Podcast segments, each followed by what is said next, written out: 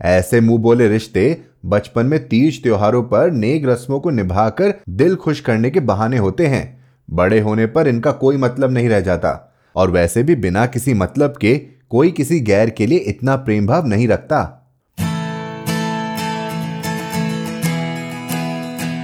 आप सुन रहे हैं कहानी जानी अनजानी पीयूष अग्रवाल के साथ। चलिए आज की कहानी का सफ़र शुरू करते हैं।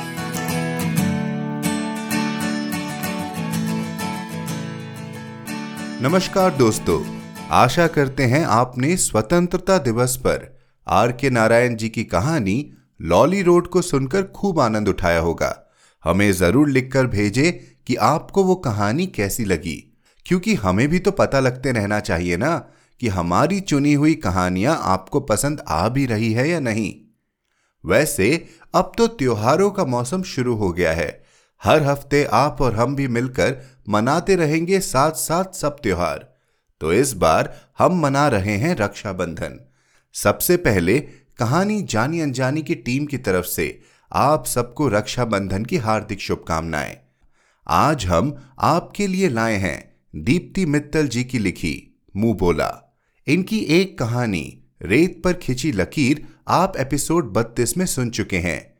कहानी का नाम मुँह बोला से कुछ कुछ तो शायद आप समझ रहे होंगे। तो जान लेते हैं कि आखिर क्या हुआ भाई बहन की इस कहानी में। और हाँ दोस्तों, कहानी के बाद हम लाए हैं कुछ खास। तो सुनते रहिए।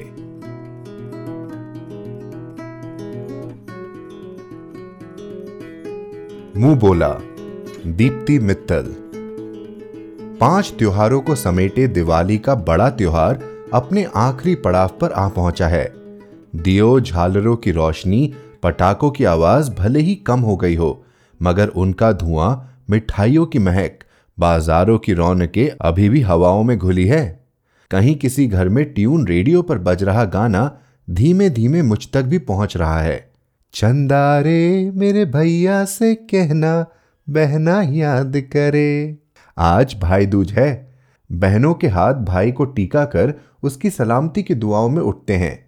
अभी अभी भाई दूज की कथा सुनकर गुड़िया ने बबलू को टीका कर उससे पैसे वसूले हैं। मेरे पति उमेश ने चुपके से उतने ही पैसे बबलू के जेब में भी डाल दिए ताकि उसका फूला मुँह उतर जाए और गुड़िया को भी बुरा न लगे। मैंने अपने भाई के लिए सूखे नारियल को टीका कर दिया। हालाँकि जानती हूँ कि यह नारियल अमेरिका में बैठे मेरे भाई तक कभी नहीं पहुंचेगा, मगर परंपरा है, सो निभा दी। उमेश अपनी बहन का भेजा टीका गुड़िया से करा लेता है। वह बात अलग है कि गुड़िया उसके एवज में भी उनसे पैसे एट लेती है। भाई बहन के त्योहारों पर पैसों को लेकर छोटी बहनों का लड़ना, झगड़ना, रूठना, मनाना, यही तो वे पल हैं जिनके बिना त्योहार फीके फीके अधूरे से हो जाते हैं। चलिए, आपका नाश्ता लगा दूँ?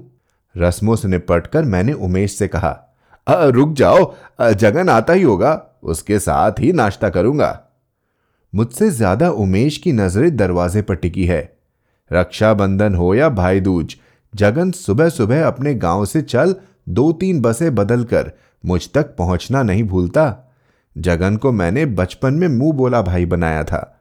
बनाया क्या था? खुद ही बन बैठा था वह, और उस मुँह बोले रिश्ते को आज तक पूरी ईमानदारी के साथ निभा रहा है। मेरे मामा किसान थे और एक गाँव में रहते थे। माँ रक्षाबंधन और भाई दूज पर उनके पास जाया करती थी। मैं भी साथ जाती। मामा का बेटा मोनू छह सात साल का था। तब गाँव के कुछ छोटे बच्चों की टोली में शरारते करते घूमता फिरता था। जगन उस टोली का मुखिया था। तभी उसे पहली बार देखा था। वह भी मोनू की तरह जिज्जी जिज्जी कहकर मुझसे तोतली भाषा में बतियाता था। एक बार माँ मामा को राखी बाँध रही थी और मैं मोनू को तभी जगन भी मचल पड़ा था। जिज्जी, हमें भी लाखी बांधो ना। हमारी तो कोई बहना नहीं है।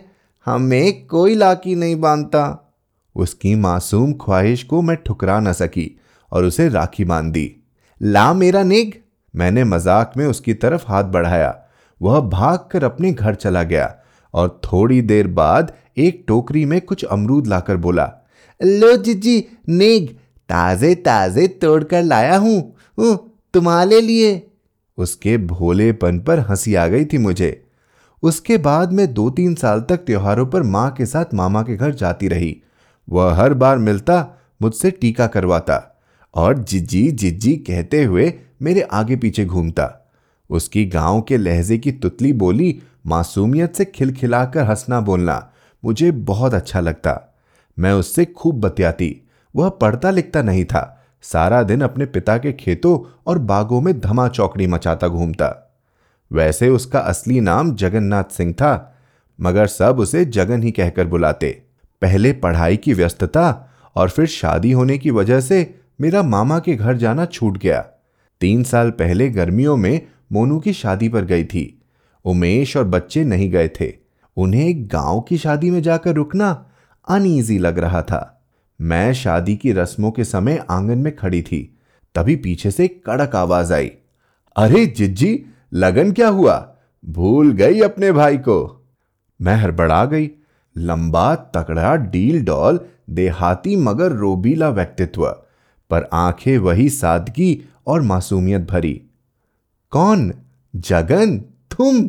कैसे हो भाई? तब सालों बाद देखा था जगन को। उस दिन उसने बचपन की तरह ही खूब बातें की। पहले ढेर सारी शिकायतें। अपनी शादी में उसे न बुलाने की नाराज़गी। फिर मेरे मनाने पर झूठा गुस्सा छोड़ अपनी राम कहानी सुनाना। उसकी सीधी सपाट, सहज बातों ने एक बार फिर मन मोह लिया था। हम शहरी लोग कितनी लाग लपेट के साथ नपी तुली बातें करते हैं। जितनी ज़रूरत हो उतनी। और जिससे काम बने, बस उसी से। दरअसल हम इंसान से ज़्यादा उसके स्टेटस से बात करते हैं। जितना बड़ा सामने वाले का रुतबा, उतना ही मीठा और विनम्र हमारा स्वर। ज़ुबान कुछ कहती है और भीतर कुछ और ही चलता है। और एक यह है कि कहने को अनपढ़ गंवार किसान मगर कितनी सादगी भरी मिश्री सी ज़ुबान। अपनी हर नाराज़गी, हर भावना सीधे परोस कर रख दी सामने। कोई नापतोल, कोई संकोच नहीं। जिज्जी अब मैं वह छोटा जगन नहीं रहा। पूरी खेतीबाड़ी संभाल लिए मैंने। अपना पता देकर जाना, इस बार तुम्हारे घर जाकर राखी बंधवाऊँगा। इस बहाने जिज्जा जी से भी मिलना हो जाएगा उन्हें भी तो पता चले कि उनका एक साला और भी है। भले ही गाँव में रहता हो। बड़े अधिकार भरी आवाज़ थी उसकी। जगन की पते वाली बात को मैं वहीं गोलमोल कर गई। सोचने लगी, अगर ये तूफ़ान सच में घर आकर धमक पड़ा तो क्या कहूँगी उमेश से? कौन है ये? मेरे मामा का पड़ोसी या मेरे बचपन का मुँह बोला भाई? वे कहेंगे, इतने सालों की शादी में कभी इस भाई का ज़िक्र नहीं आया। तो अब अचानक से कहाँ से पैदा हो गया? पता नहीं क्या सोचेंगे वे। मन में न जाने कितने किंतु परंतु आने लगे। शहर वाली जो ठहरी, शादी से निपटने के बाद मैं जगन को बिना पता दिए चोरी छिपे निकल आई। सोचा, आमना सामना पड़ा तो इतनी बातें हुई। वरना कहाँ किसी को इतनी फुर्सत कि अपना काम धंधा छोड़ बचपन का मुँह बोला रिश्ता निभाने चलाए। मगर मेरी ये सोच तब गलत साबित हो गई जब रक्षाबंधन पर उसे सचमुच अपने दरवाजे पर खड़ा पाया। फिर वही शिकायतें। जिज्जी, तुम तो बड़ी झूठी निकली। बिना मिले, बिना पता दिए चली आई गाँव से। पहले तो हमें बहुत बुरा लगा, मगर फिर सोचा शायद लगन की भागदौड़ और घर जल्दी लौटने के चक्कर में भूल गई होगी, सो हम ही तुम्हारा पता खोज कर चले आए। चलो, जल्दी से राखी बाँध दो और कुछ खिला दो। सुबह से कुछ नहीं खाया हमने। सोचा था राखी बंधवा कर ही अपनी जिज्जी के साथ खावेंगे। जगन एक ही सांस में बोलता चला गया। उसके यूँ अचानक चले आने से मैं असहज हो गई थी।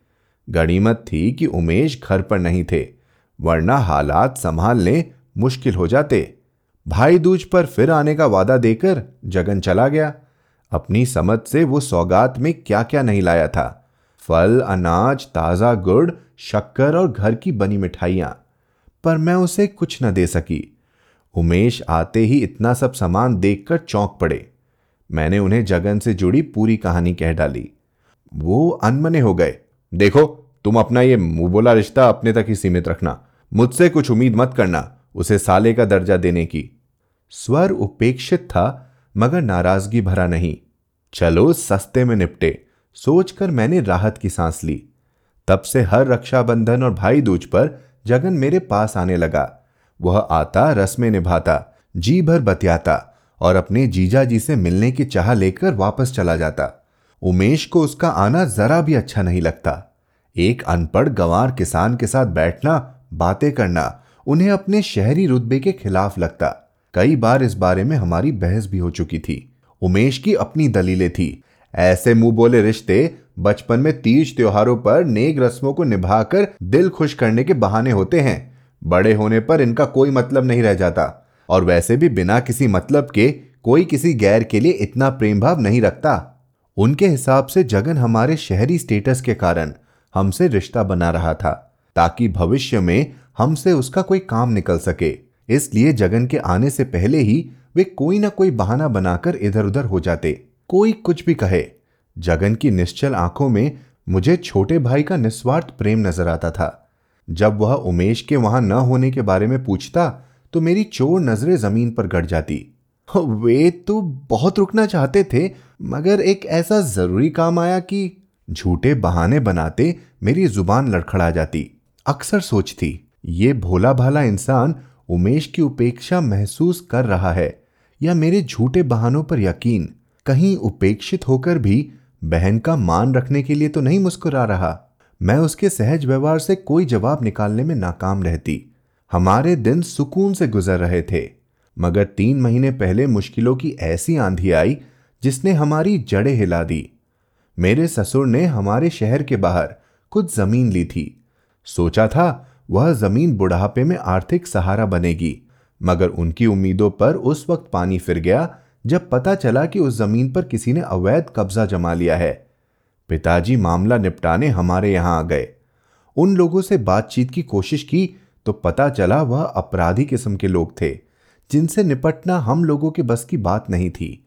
हमारे सभी दोस्त रिश्तेदार दूर बैठे यही समझा रहे थे कि अब उस ज़मीन को भूल ही जाओ ऐसे दबंगों से निपटना हमारे जैसे साधारण लोगों के बस की नहीं।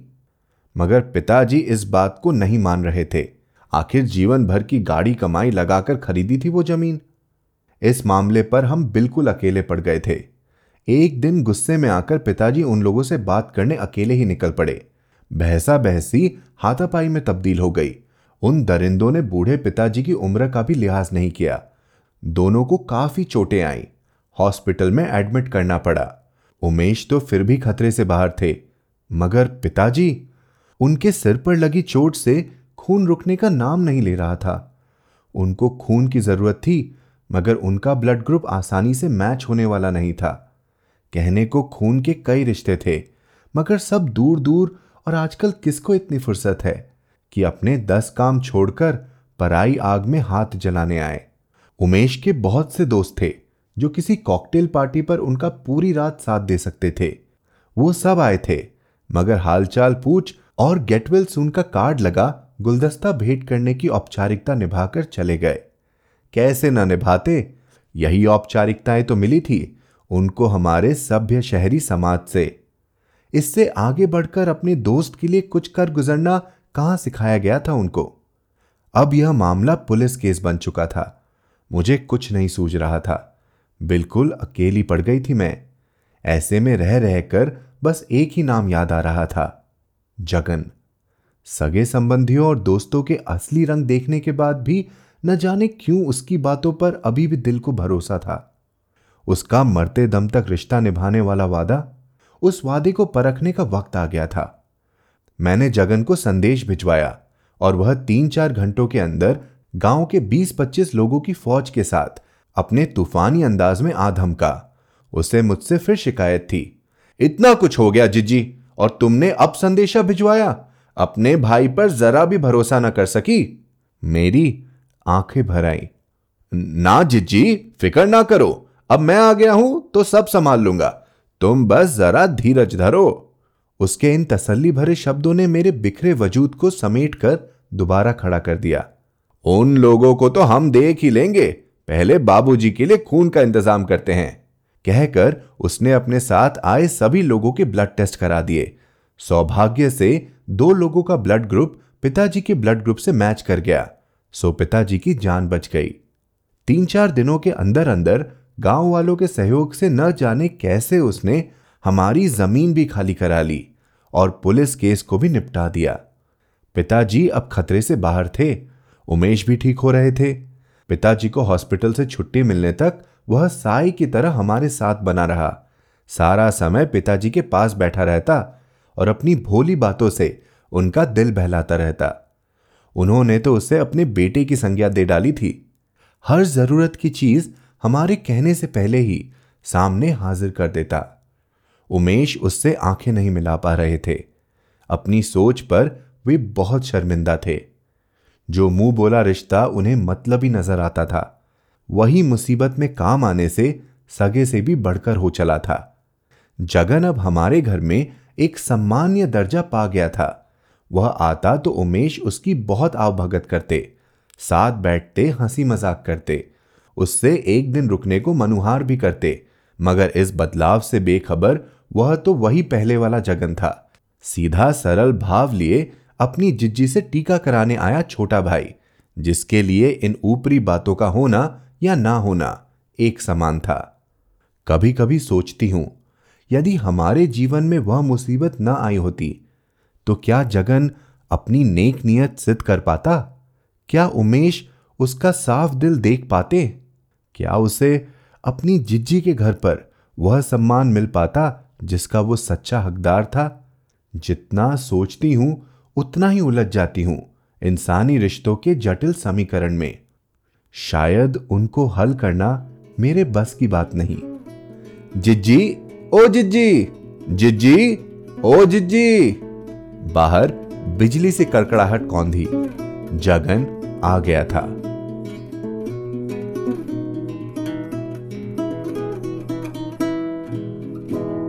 तो ये थी हमारी आज की कहानी रक्षाबंधन स्पेशल कैसी लगी आपको दोस्तों? मुझे पता है आप लोगों को ये कहानी बहुत पसंद आई है।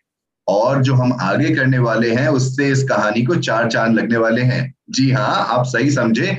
हमारे साथ जुड़ी हैं इस कहानी की लेखिका दीप्ति मित्तल जी। दीप्ति जी आपका बहुत बहुत स्वागत है कहानी जानी अनजानी पर। धन्यवाद पीयूष जी। दीप्ति जी रक्षाबंधन पर इतनी सुंदर कहानी एक मुँह बोले भाई के रिश्ते पर ये कहानी किस हद तक आपके अपने जीवन से जुड़ी हुई है? मुँह बोले रिश्ते को मैंने बचपन से महसूस किया है। एक्चुअली मेरा ननिहाल जो था एक कस्बे में था। तो मम्मी के साथ जब भी मैं वहाँ जाया करती थी तो वहाँ पर हर कोई मामा की उम्र का हर कोई वहाँ हमारा मामा होता था। नाना जी की उम्र का हर कोई हमारे नाना जी होते थे। तो मुझे मालूम ही नहीं था उस वक्त कि मेरे सिर्फ़ एक मामा है और मेरे सिर्फ़ एक नाना है।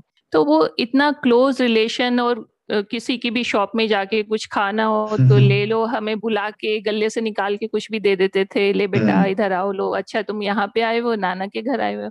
तो वो सब मेरे माइंड में बहुत अच्छे से था कि ये सब मेरे अपने हैं। मुझे वो सीन अभी याद है बस स्टैंड से घर पहुँचने तक। पूरे रास्ते जो भी शॉप है वहाँ जो भी बैठा है हम उनको नमस्ते करके जाते थे। नमस्ते मामा जी नमस्ते नाना जी ये पूरा चलता रहता था। तो वो पूरी मुझे तो वो पूरी फैमिली जैसा ही लगता था। तो वो एक माइंड में इम्प्रेशन था कि मुँह बोला रिश्ता भी रिश्ता होता है और बहुत अच्छा रिश्ता होता है कोई फ़र्क नहीं होता। लेकिन जैसे जैसे बड़े हुए तो सोसाइटी ने सिखाया नहीं अब ये सगा है ये मुँह बोला है। तो वो जो एक क्वेश्चन मार्क लगा उस रिश्ते पे क्योंकि मुझे ऐसा लगता है ऐसे रिश्तों में जो उस रिश्ते के अंदर है भले वो दोस्त का हो भले भाई बहन का हो जो रिश्तों के अंदर है वो उसकी वैल्यू समझता है। लेकिन दूसरा आदमी नहीं समझ सकता। हम्म। उसको प्रूफ चाहिए ये रिश्ता क्यों उतना वैल्यूएबल हम्म। है? अच्छा आता है तो हमारे लिए कुछ लाता है कि जैसे बच्चे हैं बच्चे को वो चाचा वो मामा अच्छा लगेगा जो उनके लिए गिफ्ट लाएगा है ना? तो वो रिश्ते को उस चीज़ से वैल्यू करेंगे उस रिश्ते से हमें क्या मिल रहा है? और अगर नहीं मिलता तो भी क्या हम उसको उतना उतनी रिस्पेक्ट देंगे? वो इस कहानी के पीछे का थॉट था।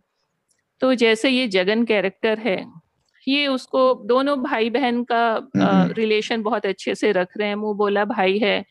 वो आ, जो कहानी की नायिका है सूत्रधार है उसको पता है मेरा भाई है मुझे बड़ी बहन मानता है मुझे उतना ही प्रेम करता है। लेकिन उसका परिवार क्या उस रिश्ते को उस तरह से उसको वैसी रिस्पेक्ट हम्म। है? नहीं दे रहा था। कब तक नहीं दी? जब तक उसको प्रूफ नहीं मिला।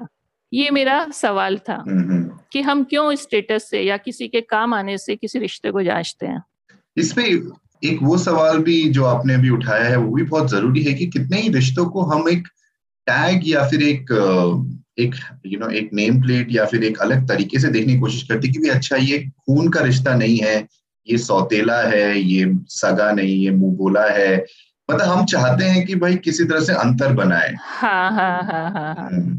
लेकिन अगर वो तुम्हारे काम आ गया ना कहीं पर तो वो एकदम से वैल्यूएबल हो जाता है। सही बात है। तो यहाँ पे इस कहानी में एक बात जो और मेरे जो मुझे नज़र आई वो ये है कि कुछ हद तक जो नायिका है जो सूत्रधार है वो भी घबरा रही थी वो भी हिचकिचा रही थी।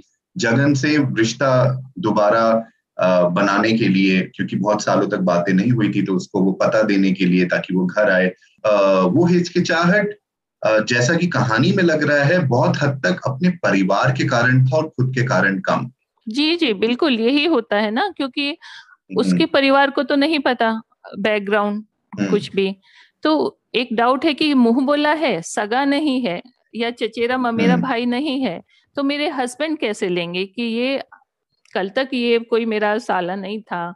मैं इसके बारे में जानता नहीं था। अब ये सडनली राखी बनवाने आ रहा है या टीका कराने आ रहा है भाई दोष पर तो कहीं ना कहीं वो डाउटफुल हो सकती है हस्बैंड के लिए, क्योंकि अब तक नहीं पता पता नहीं कैसा रिएक्ट करे। जी जी। नहीं, और कुछ हद तक मेरे हिसाब से ये रिश्ते किस तरीके से शुरू होते उस पर भी डिपेंड करता है। अब अगर हम अपने बचपन की ओर जाएँ तो स्कूल में बहुत हद तक ये मुँह बोला रिश्ता शुरू होता था ताकि ये लड़का इस लड़की पे लाइन ना मारे या फिर कोई उल्टी सीधी बातें ना बनाए या फिर यू नो आस पड़ोस वाले गलत ना समझे। नहीं नहीं एक कारण और है। अगर एक घर में लड़की नहीं है लड़के हैं सिर्फ़ हम्म। तो त्योहारों पे अधूरापन लगता था।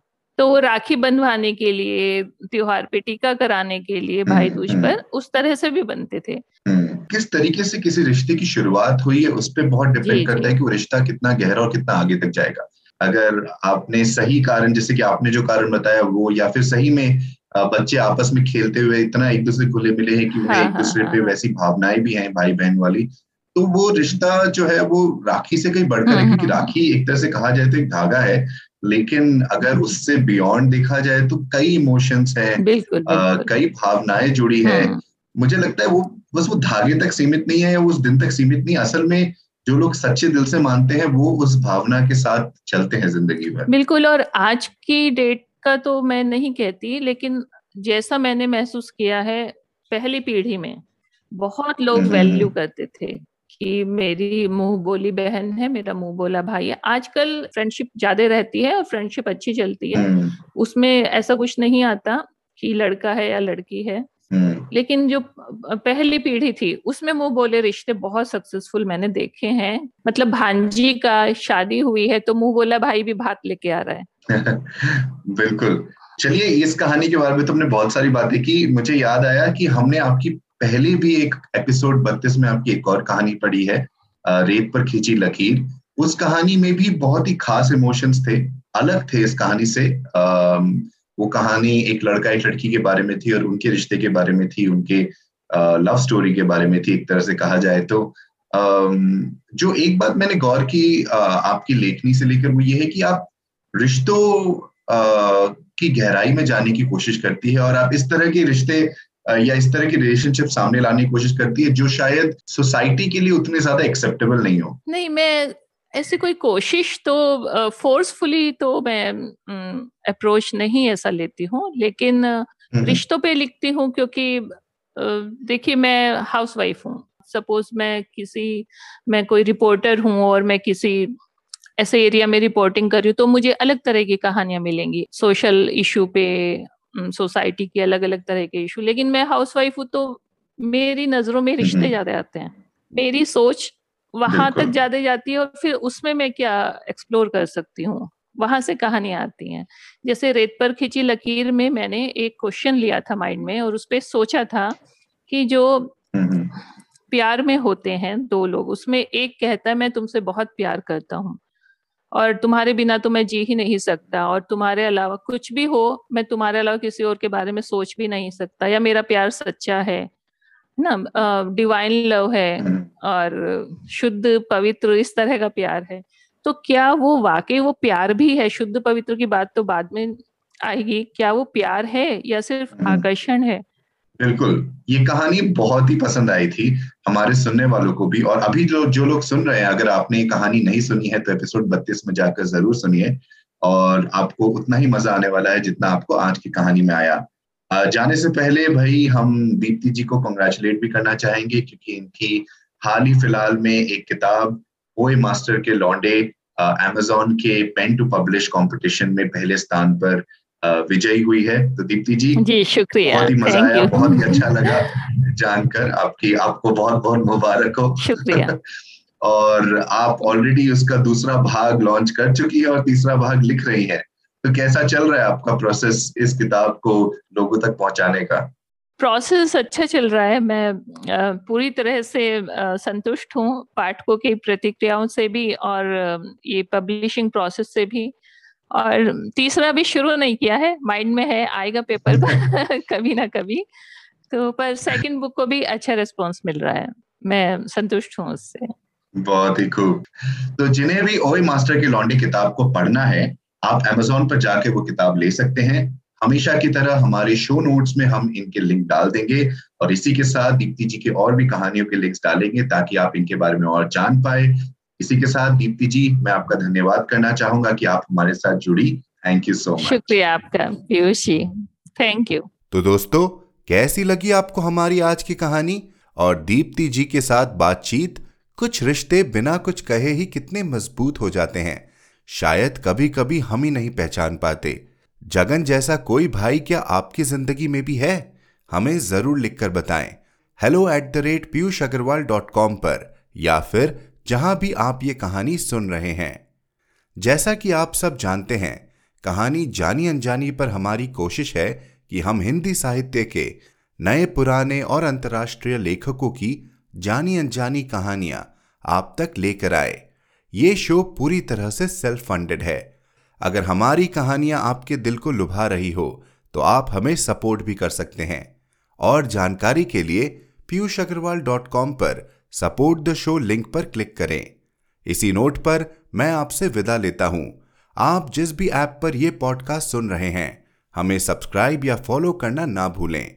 हर शुक्रवार आप तक नई कहानियाँ लाने का श्रेय मैं अपनी टीम को देना चाहूँगा। आज के एपिसोड की प्रोड्यूसर हैं देवांशी बत्रा। आप सुन रहे थे कहानी जानी अनजानी पीयूष अग्रवाल के साथ, जो कि इंडी पॉडकास्टर की एक पेशकश है। तो हम आपसे मिलते रहेंगे हर शुक्रवार। तब तक के लिए अपना ध्यान रखिए, स्वस्थ रहिए और मुस्कुराते रहिए।